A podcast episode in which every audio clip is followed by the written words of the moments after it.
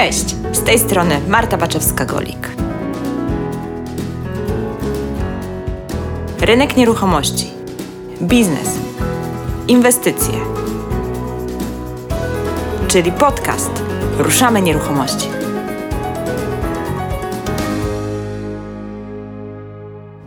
Nie należy mylić fundacji rodzinnej z innymi fundacjami, które nastawione są z reguły na pomoc innym. Fundacja rodzinna nastawiona jest na najbliższe nam osoby, czyli na rodzinę.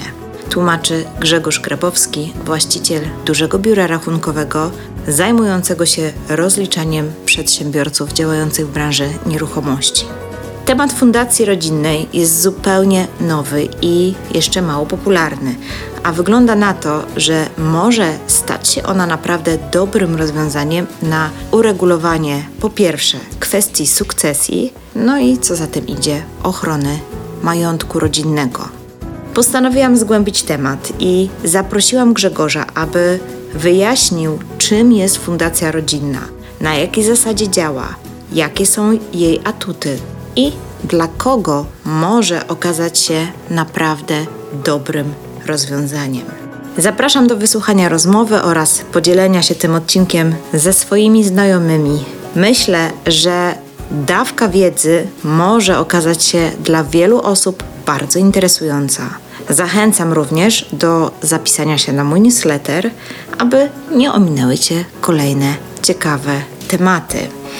A jak jesteś wzrokowcem, to na moim kanale YouTube pojawi się wideocast z tej rozmowy, do którego przygotowałam ciekawą prezentację. Myślę, że forma wizualna może Tobie pomóc w zapamiętywaniu informacji, jakimi dzieli się mój gość. Wszystkie linki znajdziesz w opisie do tego odcinka.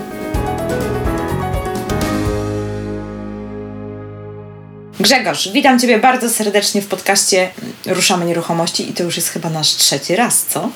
Cześć Marta. Tak, powiem szczerze, nie pamiętam ile lat temu się pierwszy raz spotkaliśmy i taki wywiad nagrywaliśmy. Pamiętam, że to było w centrum Warszawy w jakimś wynajętym hotelu. Hotelu, tak, ale chyba trzeci albo czwarty raz, tak, dokładnie. E, dokładnie tak było. Ja myślę, że to w ogóle był jeden z pierwszych podcastów, które z Tobą właśnie nagrywałam, także w ogóle wow, wielkie dzięki za to, że się zgodziłeś. Bardzo mi miło. Total zaufanie, ale słuchaj, to był gdzieś 2015 rok. Chcę się powiedzieć, że ludzie tyle nie żyją, tak? Nie, chcę Ci powiedzieć, że to już trochę, to już, że już trochę się znamy.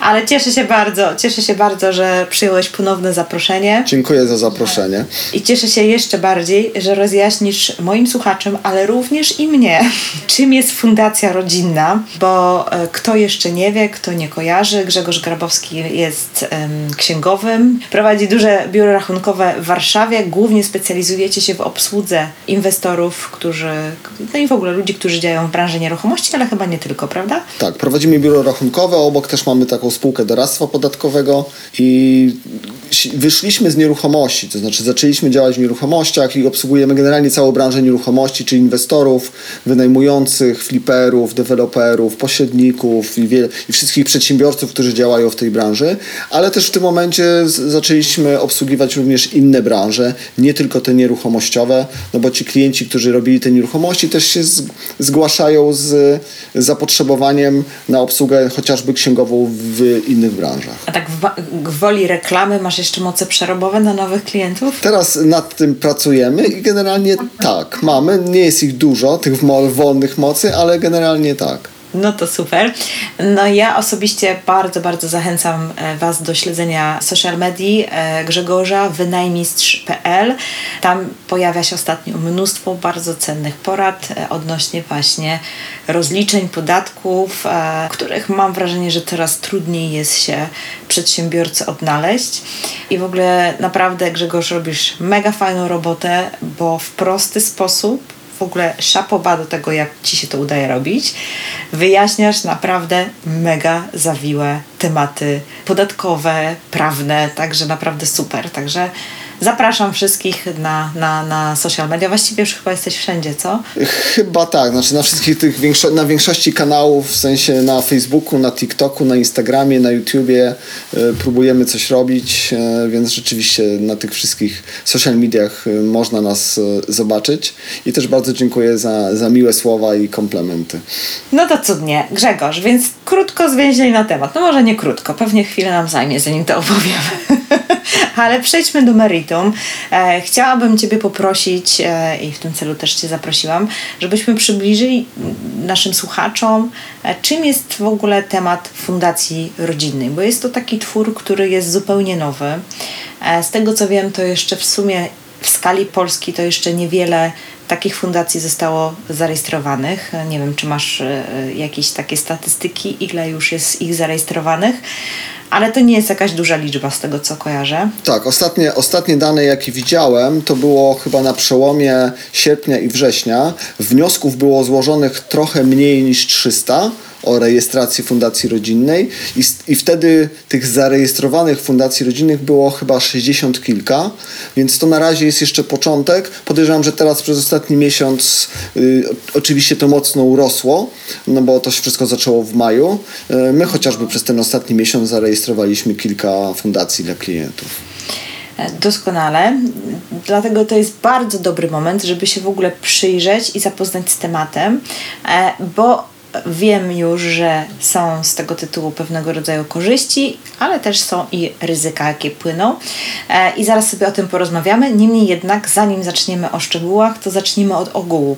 Jakbyś mógł powiedzieć w ogóle, co to w ogóle jest ta fundacja rodzinna, bo fundacja może się też kojarzyć z NGOs i z całą strefą e, tych em, organizacji użytku publicznego, więc jakbyś mógł tutaj rozwiać wszelkie wątpliwości, czy to chodzi o tego typu rodzaj działalności jak NGOs, czy to jest totalnie coś innego i wyjaśnić właśnie czym jest ten nowo powstały twór.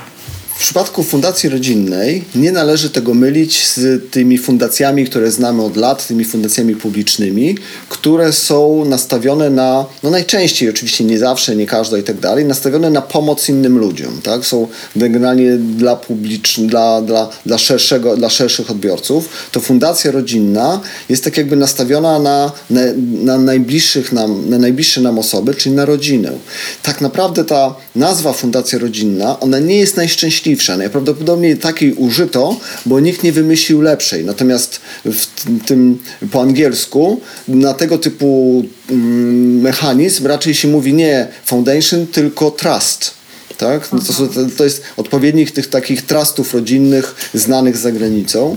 E, I to jest taki, można powiedzieć, nowy mechanizm formalno-prawny, który wszedł w Polsce mm, w maju tego roku. Ta ustawa weszła w życie 22 maja 23.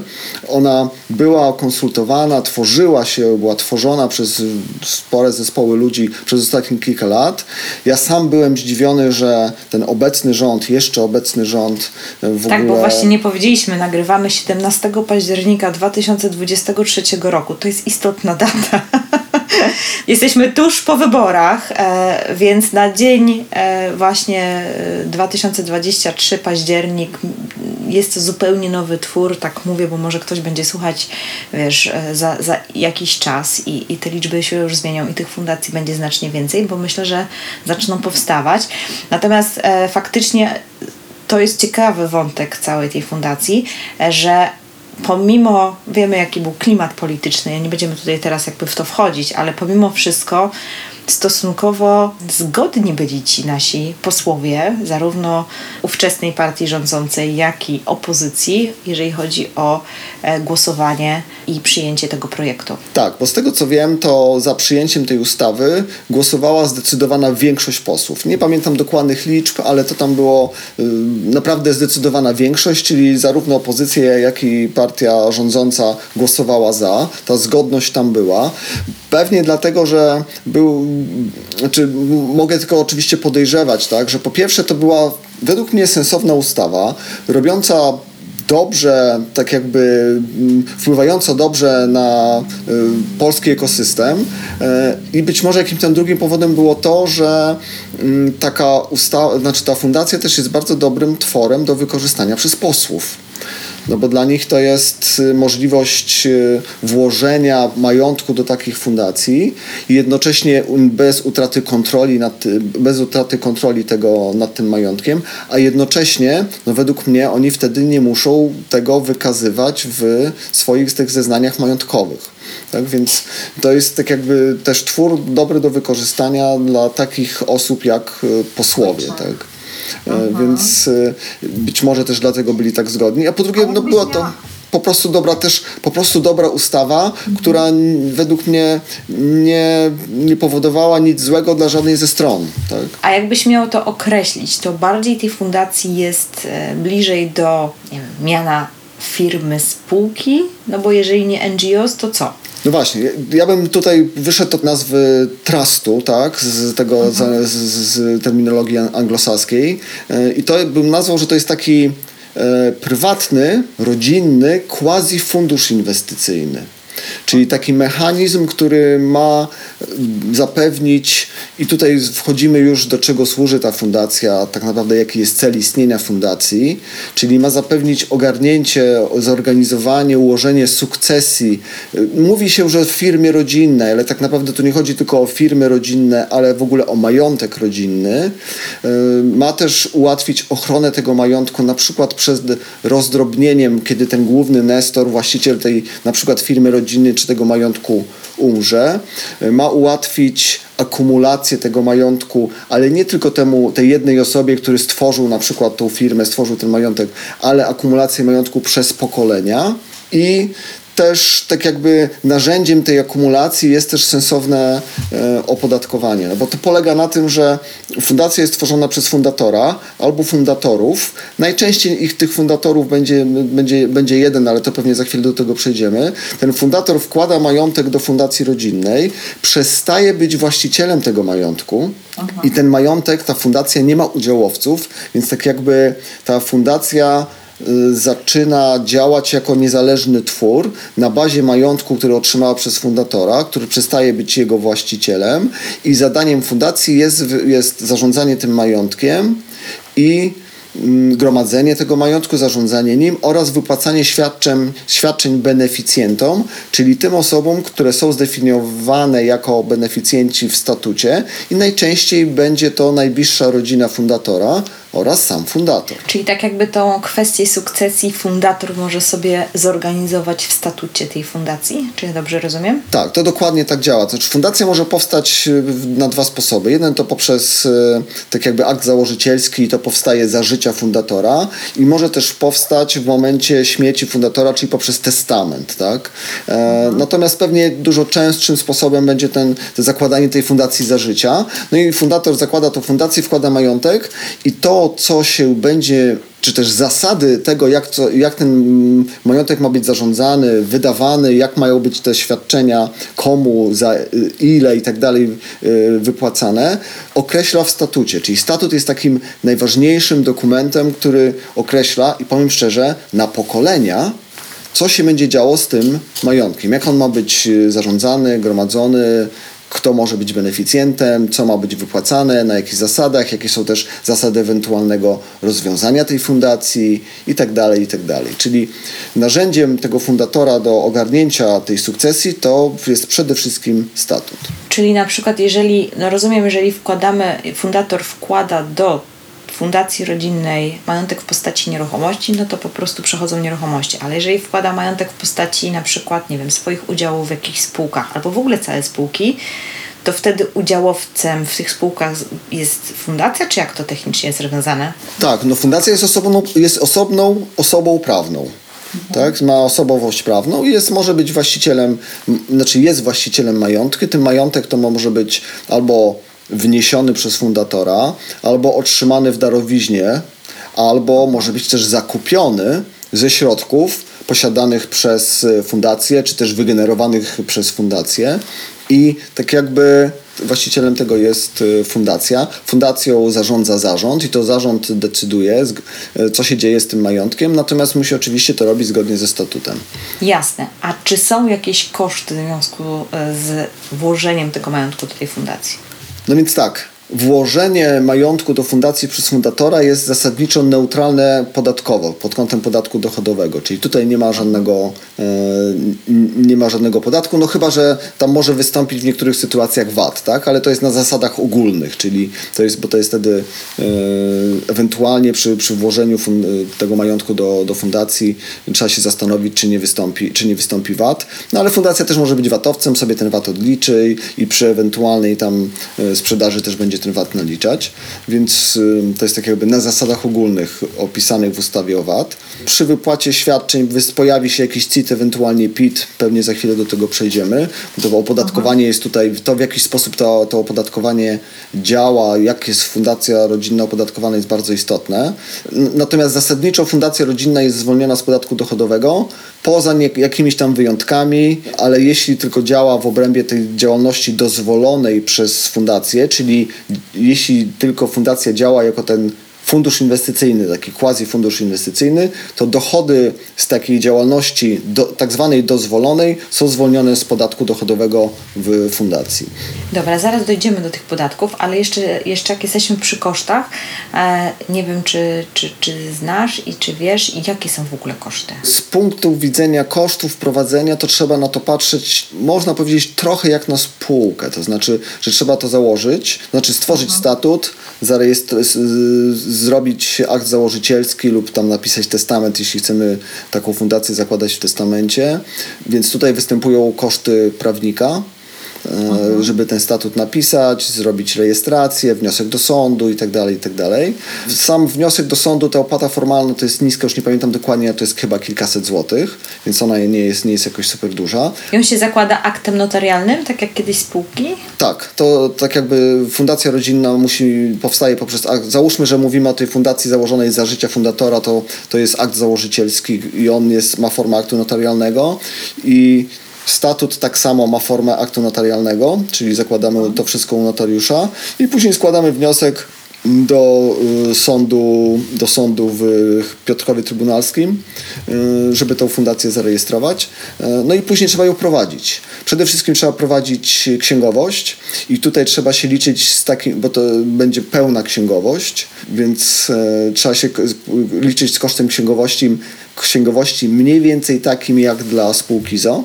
Oczywiście zależnej od tego, co się w tej fundacji będzie działo, plus jakaś tam obsługa prawna, pewnie do tego dojdzie, plus raz, co najmniej raz na 4 lata będzie audyt, który też będzie mm, obowiązkowy audyt, który tam jest zdefiniowany w ustawie o fundacji rodzinnej, który też będzie trochę kosztował. Więc to nie są, to nie jest najtańsza forma, tak, ale więc w związku z tym trzeba pamiętać, że to od pewnej skali się zaczyna opłacać.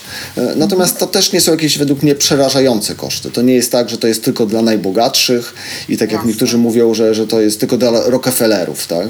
Jasne, a powiedz mi, jeszcze tak e, wrócę do tego wkładania e, majątku, bo rozumiem, że fundator, tak jak mówiłeś, jest neutralny podatkowo, a jeżeli inni członkowie rodziny również wkładają do tej fundacji swój majątek, to też to będzie dla nich, czy tylko e, neutralne podatkowo? No mogło wnosić, mogło wnosić poprzez darowizny. Poprzez darowizny, okej. I wtedy jest zwolnienie, bo to jest ta pierwsza linia, tak? To tak to trzeba traktować? Tak. Natomiast trzeba pamiętać, że, że tutaj tak jakby w założeniu jest takie, że to ten majątek wnosi fundator.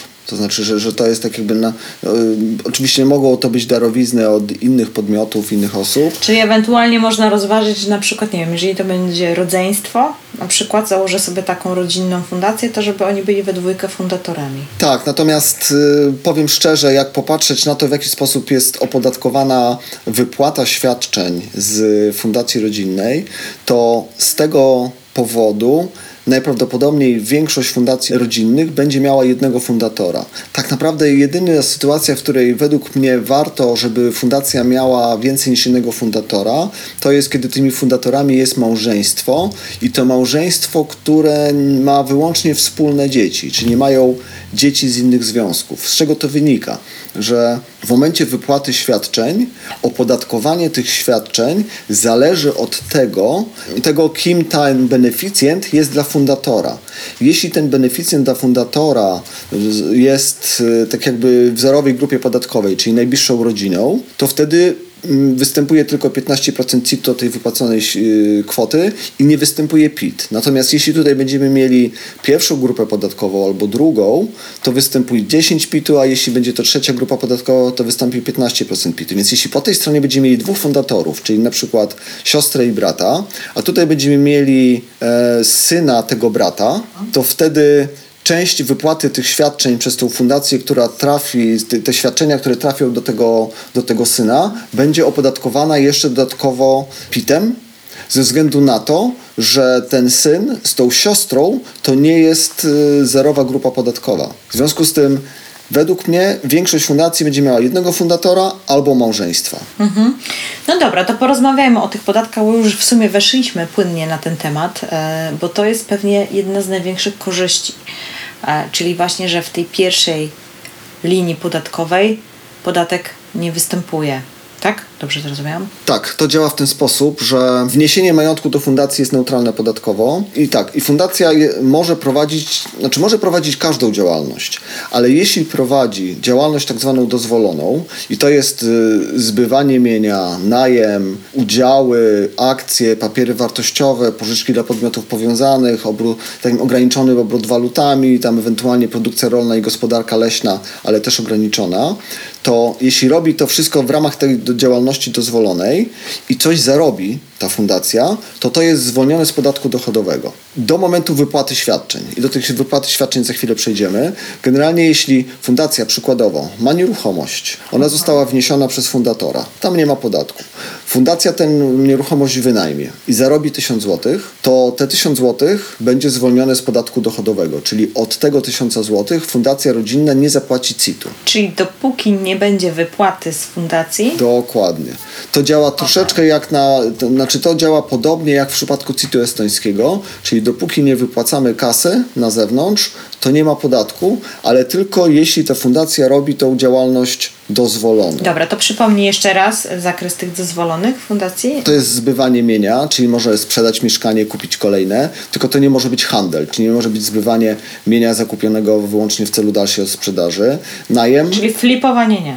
Czyli fundacja nie, nie może flipować. Flipowanie nie. Najem tego majątku posiadanego przez fundację, m, dochody z udziałów w spółkach, z, akcja, z akcji, różne papiery wartościowe pożyczki i pożyczki dla podmiotów powiązanych. No tam jest jeszcze kilka innych rzeczy, ale to są, to są kluczowe rzeczy. A od pozostałych działalności po prostu płaci CIT. Tak, i to niestety zostało tam mocno skomplikowane. Ta ustawa została troszeczkę później popsuta w sposób akceptowalny, tak. Czyli jeśli fundacja zacznie robić coś, co wykracza poza tę działalność dozwoloną, na przykład zacznie handlować albo jakoś prowadzić taką standardową działalność gospodarczą, to płaci tak zwany, e, to się mówi trochę karny CIT, czyli 25% CIT-u, stosunkowo wysoką kwotę.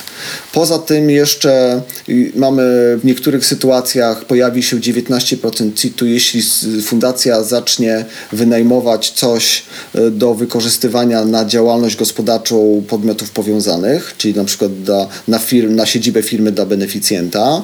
E, Jest jeszcze 15% od od ukrytych zysków. No i może jeszcze podatek od przychodów z budynków, więc tak jakby z tymi podatkami fundacji trzeba uważać, ale zasadniczo jeśli robimy te działalności dozwolone, to to jest zwolnione z CIT-u do momentu wypłaty świadczeń. A, e, a fundacja może na przykład, nie wiem, mm, wybudować budynek z mieszkaniami, z lokalami na wynajem, nie wiem, czy mieszkalnymi, czy usługowymi, wszystko jedno jakimi, i po prostu e, z wypracowanych zysków przez siebie, czy nie? I zostawiać. Według mnie może, ale to musiałbym, e, tak jakby to jest jakaś tam rzecz, e, przynajmniej z naszego punktu widzenia, do dyskusji, ale według mnie może, no bo to wybuduje, buduje na wynajem, tak? Jeśli natomiast wybuduje i sprzeda, czyli tak jakby zatrzy- może będzie, tak jakby można na to popatrzeć jako działalność deweloperską, no to wtedy nie. Nie, na wynajem, na wynajem, czyli że, żeby powiększam swój majątek, nie wiem, i po prostu buduję coś i, i generuję.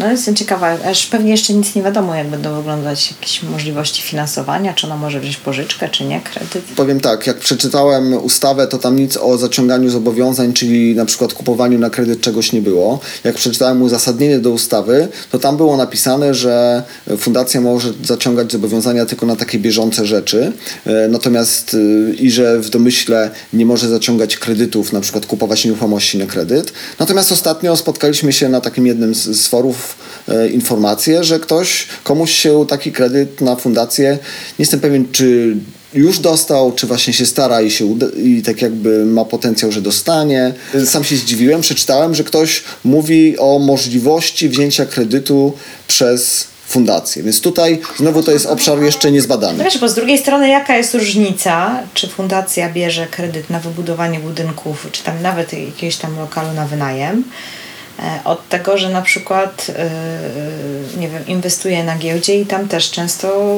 korzysta z pożyczonych pieniędzy, pieniędzy nie? Tutaj nie chcę się, y, nie chcę się wypowiadać, bo to jest po prostu jeszcze nie, nie ja przynajmniej nie mam, nie ma praktyki w tym, nie ma praktyki w tym. Może się okazać, że, że ta osoba, która tam napisała o tym kredycie na fundacji, to jej się udało wziąć, bank udzielił tego kredytu, a później się może okazać, że, że w czasie tego audytu, który się tam robi minimum raz na 4 lata, okaże się, że to była że to było coś, czego w ramach fundacji no, nie powinno się robić, tak? No banki też muszą mieć jakieś procedury i w ogóle produkty dla, takich, dla tych tworów, więc ciekawa jestem, jak to się potoczy. Ale to by było całkiem fajne, gdyby fundacja mogła bo w ten sposób działać. Nie? Tak, no jeśli, jeśli by się taka fundacja mogłaby kupować nieruchomości na kredyt, no to to byłby dobry sposób na e, powiększanie majątku tego, tej fundacji. Oczywiście trzeba by to odpowiednio sformułować e, też w statucie, że, że, statut na, na tego rodzaju działania fundacji pozwala. Dobrze to opisać, zdefiniować i, i zadbać o te kwestie formalne. Tutaj tak jakby podobnie jak w CIT estońskim, ten podatek dochodowy występuje dopiero w momencie wypłaty świadczeń. Przy czym tutaj opodatkowan- opodatkowaniu podlega nie dochód fundacji rodzinnej, czyli ile ona zarobi z tego najmu na przykład mieszk- mieszkań, które posiada, tylko to, ile zostanie wypłacone. Czyli fundacja może, e, nie wiem, zarobić 100 tysięcy na najmie, ale tam w statucie może być napisane, że tylko, nie wiem, połowa dochodu może być przeznaczona na wy- wy- wypłatę świadczeń i 50 tysięcy jest wypłacane beneficjentom. Zakładając, że to są beneficjenci zerowej grupy podatkowej i równie dobrze to może być fundator, czyli możemy mieć jednoosobową fundację, to od tych 50 tysięcy złotych fundacja, i uwaga, to jest duża, tak jakby istotna kwestia, to fundacja zapłaci podatek dochodowy. Czyli fundacja będzie przeleje temu, temu y, beneficjentowi 50 tysięcy złotych, a oprócz tych 50 tysięcy złotych musi jeszcze 15% tego przelać do Urzędu Skarbowego. Czyli żeby wypłacić 50 tysięcy, to musi posiadać 57,5 tysiąca. Co oznacza, że ona de facto pozbywa się 57,5 tysięcy, tysięcy, co oznacza, że efektywny podatek jest koło 13%. I to jest podatek CIT, czyli ten, który płaci fundacja. Czyli beneficjent w ogóle tego nie ujmuje w picie swoim? beneficjent, jeśli jest z zerowej grupy podatkowej fundatora, włączając w to funda samego fundatora, to, nie, to, to, to będzie zwolnione z PIT-u, to znaczy nie pojawi się PIT. W momencie, kiedy fundator, y, beneficjent będzie tam z pierwszej albo drugiej grupy podatkowej, to będzie trzeba od tego zapłacić 10% PIT-u, a jeśli to będzie obca osoba, czyli ta trzecia grupa podatkowa, no to wtedy się pojawi 15% PIT-u. Czyli jeśli wypłacimy najbliższej rodzinie, to zapłacimy tylko, to fundacja zapłaci 15% CIT-u, a jeśli wypłaci, nie wiem, ja bym wypłacił tobie, tak, no nie jesteśmy, nie jesteśmy rodziną, E, ja jako fundator, znaczy moja fundacja, którą ja, której ja jestem fundatorem, wypłaciłaby tobie, no to fundacja zapłaci 15% CIT-u i jeszcze będzie 15% PIT-u y, po twojej stronie. To tam oczywiście zapłaci w twoim imieniu fundacja, To nam się robi wtedy 30% tak naprawdę, nie? Bo to, to będzie trochę mniej, bo tam to od innych kwot się liczy te 15. Tak? 15% CIT-u się płaci od tych 50 tysięcy i to płaci fundacja. Te 15% PIT-u e, się płaci też od 50, ale to już ty płacisz, tak? Czyli ty dostaniesz wtedy 15% mniej. I wtedy tam wychodzi efektywny podatek trochę mniejszy niż 30. To, to nie jest prosta suma, ale to i tak jest wysoko. Więc dlatego, dlatego tak jakby ta fundacja ma nazwie, w nazwie rodzinna, bo to służy do e, wspierania najbliższej rodziny, a nie obcych osób. Do wspierania obcych osób służą te fundacje publiczne. Czyli innymi słowy, może bardziej się opłaca ten budynek, to trzeba by przeanalizować, wybudować na siebie jako osoba fizyczna, a potem A wnieść. potem wnieść e, i, i jak bym się z takim rozwiązaniem czuć, czuł bezpieczniej, e, czyli wybudować i wnieść do fundacji rodzinnej. Praktyka pokaże jeszcze, jak to będzie wyglądać. Mhm. No dobra, to jakie, bo korzyści podatkowe w tej pierwszej linii są oczywiste, to jakie mamy tutaj minusy? Jakie e, są ciemne strony takiej fundacji? Ja bym powiedział o może dwóch czy trzech stronach, ciemnych stronach e, tej fundacji. Y, Jedna rzecz to pewien poziom skomplikowania tego opodatkowania fundacji, czyli że jeśli działamy w zakresie tym dozwolonym, no to jest zwolnienie, natomiast jak zaczyna, zaczynamy wchodzić w jakieś ukryte zyski, wynajem na rzecz podmiotów powiązanych, e, działalność poza zakresu, no to wtedy się pojawia CIT albo 15, albo 19, albo 25 i to trzeba monitorować tak? I, i, i, i, I tak jakby sprawdzać, co, ja tak, co tak naprawdę robi ta fundacja i odpowiednio to wtedy opodatkować, więc to jest jedna rzecz. Druga rzecz to to jest może, nie wiem, czy czarna strona, ale pewna tak jakby rzecz, którą trzeba wziąć pod uwagę, to są koszty prowadzenia tej fundacji. No bo tam jest koszt, koszt założenia, koszt tego audytu co, raz, co najmniej raz na 4 lata, no i w miarę tak jakby niekoniecznie zaniedbywalny koszt y, księgowości, tak? I trzecia rzecz, taka, to jest y, coś, co się często pojawia w dyskusjach na temat fundacji, to jest ryzyko ustawodawcy. Teraz, jak jest, już jesteśmy po wyborach i zakładam, że sytuacja się mm, polityczna się, się zmienia, tak zmieni, to być może to ryzyko jest trochę inne. Nie wiem, czy większe, czy mniejsze, ale generalnie chodzi o to, że y, ustawa jest fajna, opodatkowanie jest fajne, jest rozsądne. Ono nie jest, to nie jest Eldorado podatkowe, tak? ale ono jest rozsądne, ale może się okazać, że jak tam w- budżecie państwa będzie większa dziura niż jest i jakiś ustawodawca mm, stwierdzi, to w takim razie podatkujmy ten majątek, który już jest w tych y, fundacjach, to że może, może się okazać, że ten CIT, który będzie płacić fundacja, to nie będzie 15, tylko na przykład dwa razy tyle. Czyli tak zwane ryzyko ustawodawcy. Natomiast nie jestem mm, pewien, czy ono jest jakoś super duże, uwzględniając to, to, co mówiliśmy na samym początku, że mm, ustawa, która wprowadzała tą fundację rodzinną, no została mm, tak jakby przegłosowana, może nie jednogłośnie, ale zdecydowaną większością głosów w Sejmie, więc y, być może ten Sejm nie będzie chciał, y, ten ustawodawca nie będzie chciał tej fundacji, tej ustawy psuć. No tak, tylko to ryzyko ustawowe jest tak naprawdę cokolwiek nie zaczniesz robić, jak się okazuje. I jak wiemy po Polskim Ładzie, e, prawo działa wstecz i chociażby o usunięciu amortyzacji budynków, gdzie ktoś mógł sobie to planować na lata i raptownie ups, nie? Więc e, no niestety jest taka sytuacja i e, praktyka ostatnich lat pokazała, że ustawodawca no przede wszystkim realizuje jakieś tam swoje interesy. I nazwijmy to tak gładko, lekko. więc, e, więc niekoniecznie tutaj em, możemy czuć się pewni i bezpieczni zarówno w tej fundacji, jak i e, w posiadaniu majątku na firmach.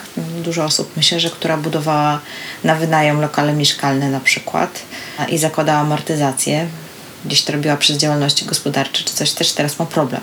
Tak, znaczy no problem. W sensie zaczęli płacić wyższe podatki, tak? Że, że o ile wcześniej dało się te podatki sensownie optymalizować przy pomocy amortyzacji, no to teraz po prostu e, nie skończyli jeszcze amortyzować, ale już zaczynali, e, ale już zaczęli płacić e, podatki. I tutaj pewnie też nie jest tak, że nagle te podatki będą wzrastać, jeśli w ogóle będą wzrastać w tej fundacji rodzinnej jakoś super drastycznie do góry, tylko pewnie tam po kawałku, po kawałku, ale z czasem, no zakładam, że tak nie będzie, ale może się po prostu te warunki prowadzenia tej fundacji rodzinnej mogą się e, pogorszyć, tak? A można jakoś, że tak powiem, wyjąć ten majątek z tej fundacji? Tak, znaczy to jest coś, czego nie, czego nie mm, powiedzieliśmy wcześniej, to znaczy taką e, standardową drogą to jest po prostu rozwiązanie tej fundacji rodzinnej i wtedy od tego wzrostu wartości, wzrostu wartości tego majątku fundacji pojawi się 15% CIT-u, czyli generalnie jeśli włożymy coś do fundacji, a później zlikwidujemy tę fundację, żeby to wyjąć, czyli tak jakby stwierdzimy, nie, fundacja to nie jest dobry pomysł, bo nam tutaj ustawodawca zaczyna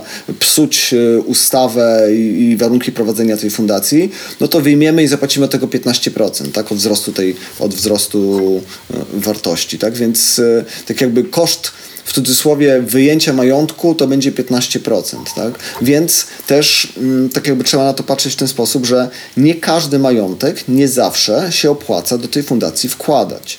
Przykładowo, jeśli na przykład założę fundację rodzinną i mam, e, nie wiem, ileś tam nieruchomości i chcę wynajmować, e, chcę, żeby ten wynajem, przychody z wynajmu się akumulowały, bo za przychody z wynajmu chcę kupować kolejne nieruchomości, nie płacić od tego podatku, no to pewnie te wynajmowane nieruchomości mi się do tej fundacji opłaca włożyć. Natomiast jeśli jedna z tych fundacji, jedna z tych nieruchomości to jest nieruchomość, której ja sam korzystam, mieszkam w niej, to tutaj trzeba się mocno zastanowić, czy to mi to mm, mieszkanie, czy dom, w którym ja mieszkam, się opłaca wkładać do fundacji. No bo jeśli włożę, to fundacja będzie mi ten dom udostępniać, bo ja będę beneficjentem i dla mnie to jest ok, ale wtedy tak jakby będę mm, fundatorem, jednocześnie beneficjentem, więc fundacja mi będzie udostępniać. Fundacja może mi udostępniać, bo świ- wypłata świadczeń może nastąpić albo poprzez wypłatę po prostu pieniędzy, udo- może być poprzez przekazanie jakiegoś mienia, nie wiem, nieruchomości czy innych kosztowności, czy innych, innego majątku, ale też poprzez udostępnienie tego majątku.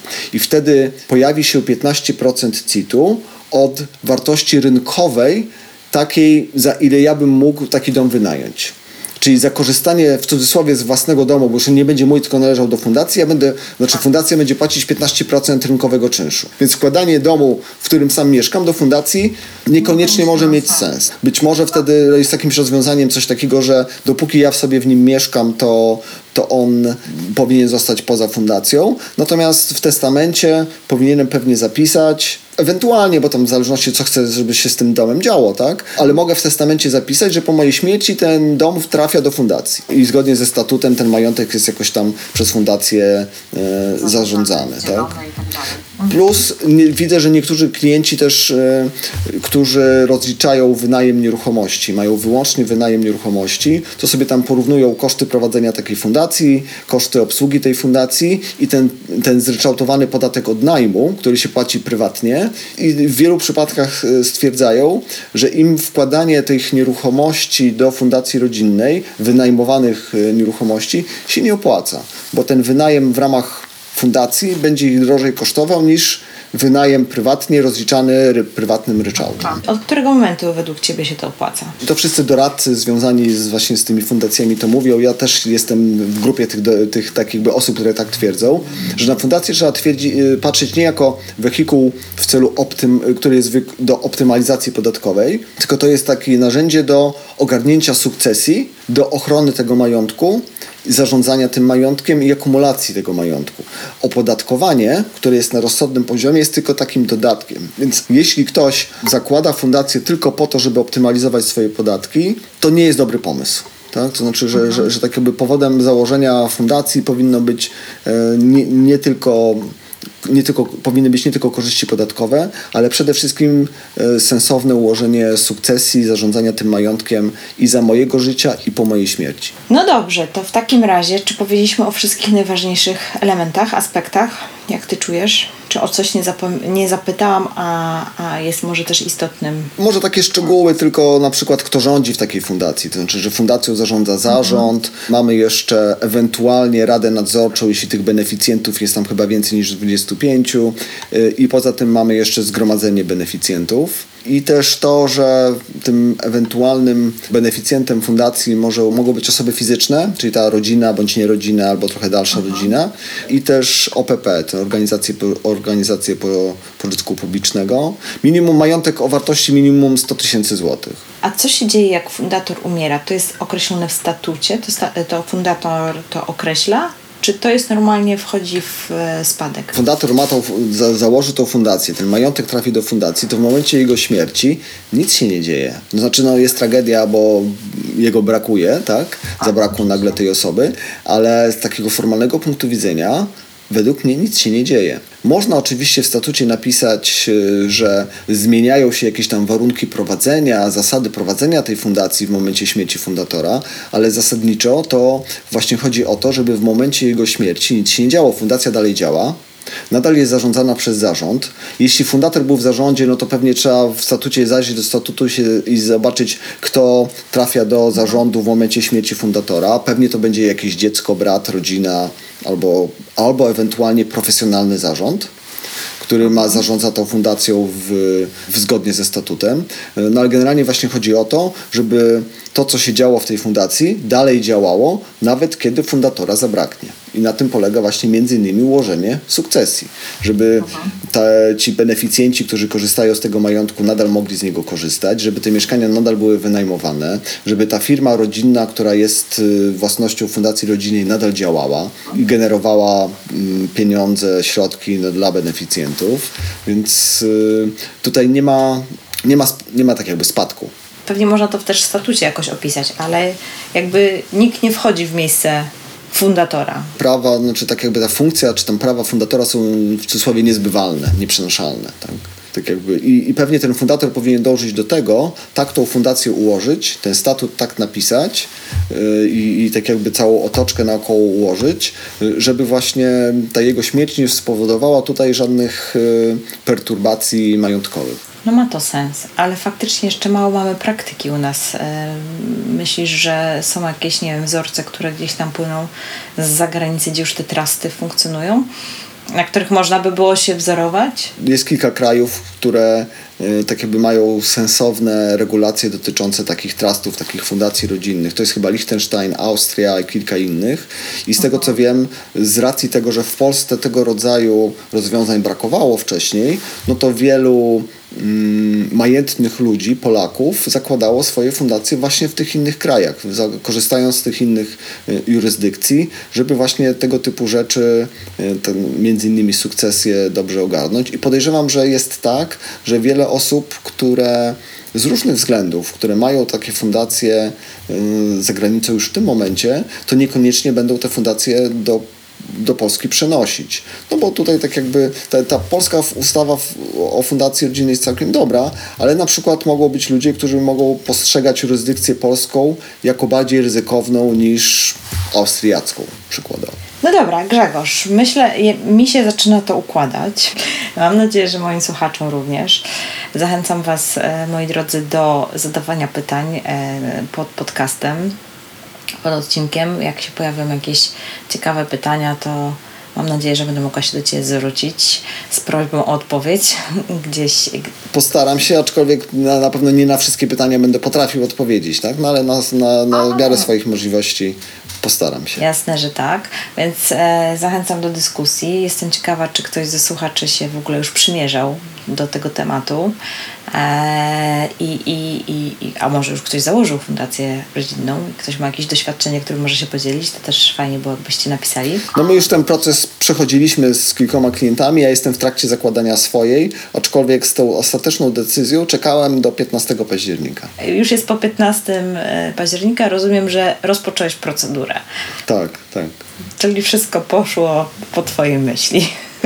Tak, aczkolwiek jeszcze jesteśmy w takim trochę okresie mm, pewnie zamieszania politycznego, więc mm, zobaczymy, czym się to zamieszanie skończy. Natomiast jestem dobrej myśli. Tak. Ja również jestem dobrej myśli, e, więc mam nadzieję, że e, to, co stworzył nasz ustawodawca, będzie trwało na tyle długo, że wyrobimy sobie praktykę na tym naszym polskim rynku w tym temacie i zobaczymy, jak to będzie funkcjonować. I za jakiś czas będziemy mieli już jakieś e, pierwsze fajne doświadczenia e, w tym temacie, bo na razie faktycznie jest to jeszcze bardzo, bardzo świeże. E, Grzegorz, wielkie dzięki za dzisiejszy poświęcony czas, za podzielenie się tymi informacjami, za przybliżenie oczywiście w sposób, myślę, że bardzo taki prosty tematu, bo szczerze powiedziawszy, nawet miałam taką ambicję, żeby poczytać jakieś akty prawne, ale na szczęście mam podcast, I mogę zaprosić takich e, super gości jak ty. Także jeszcze raz wielkie dzięki. Jeszcze raz zapraszamy do social mediów Grzegorza, wynajmistrz.pl. Zgadza się. Ja też bardzo dziękuję. Dziękuję za zaproszenie i rozmowę i zakładam, że do następnego razu. Tak jest i na pewno jeszcze e, się usłyszymy. Przypuszczam, że nie raz, bo mimo wszystko nasz ustawodawca co jakiś czas zmienia przepisy i jest o czym w związku z tym e, rozmawiać i nagrywać podcasty. W to nie wątpię. Dostarczają nam dużej ilości tutaj tematów do dyskusji. Zgadza się. Dzięki, dzięki jeszcze raz. Dziękuję. Brzmi ciekawie, prawda? Ja z pewnością będę obserwować temat fundacji rodzinnej zarówno pod kątem ochrony majątku, jak i optymalizacji podatkowej. Jestem ciekawa, co ty o tym sądzisz. A może masz już swoją fundację rodzinną i możesz się podzielić swoimi doświadczeniami? Napisz o tym w komentarzu. W ogóle zachęcam do dyskusji i zadawania pytań pod tym odcinkiem. Będzie mi również miło, jak zasubskrybujesz podcast i zostawisz dobrą opinię w aplikacji, w której odsłuchujesz tego podcastu. Takie opinie motywują do nagrywania kolejnych wartościowych treści. Dzięki wielkie i do usłyszenia niebawem.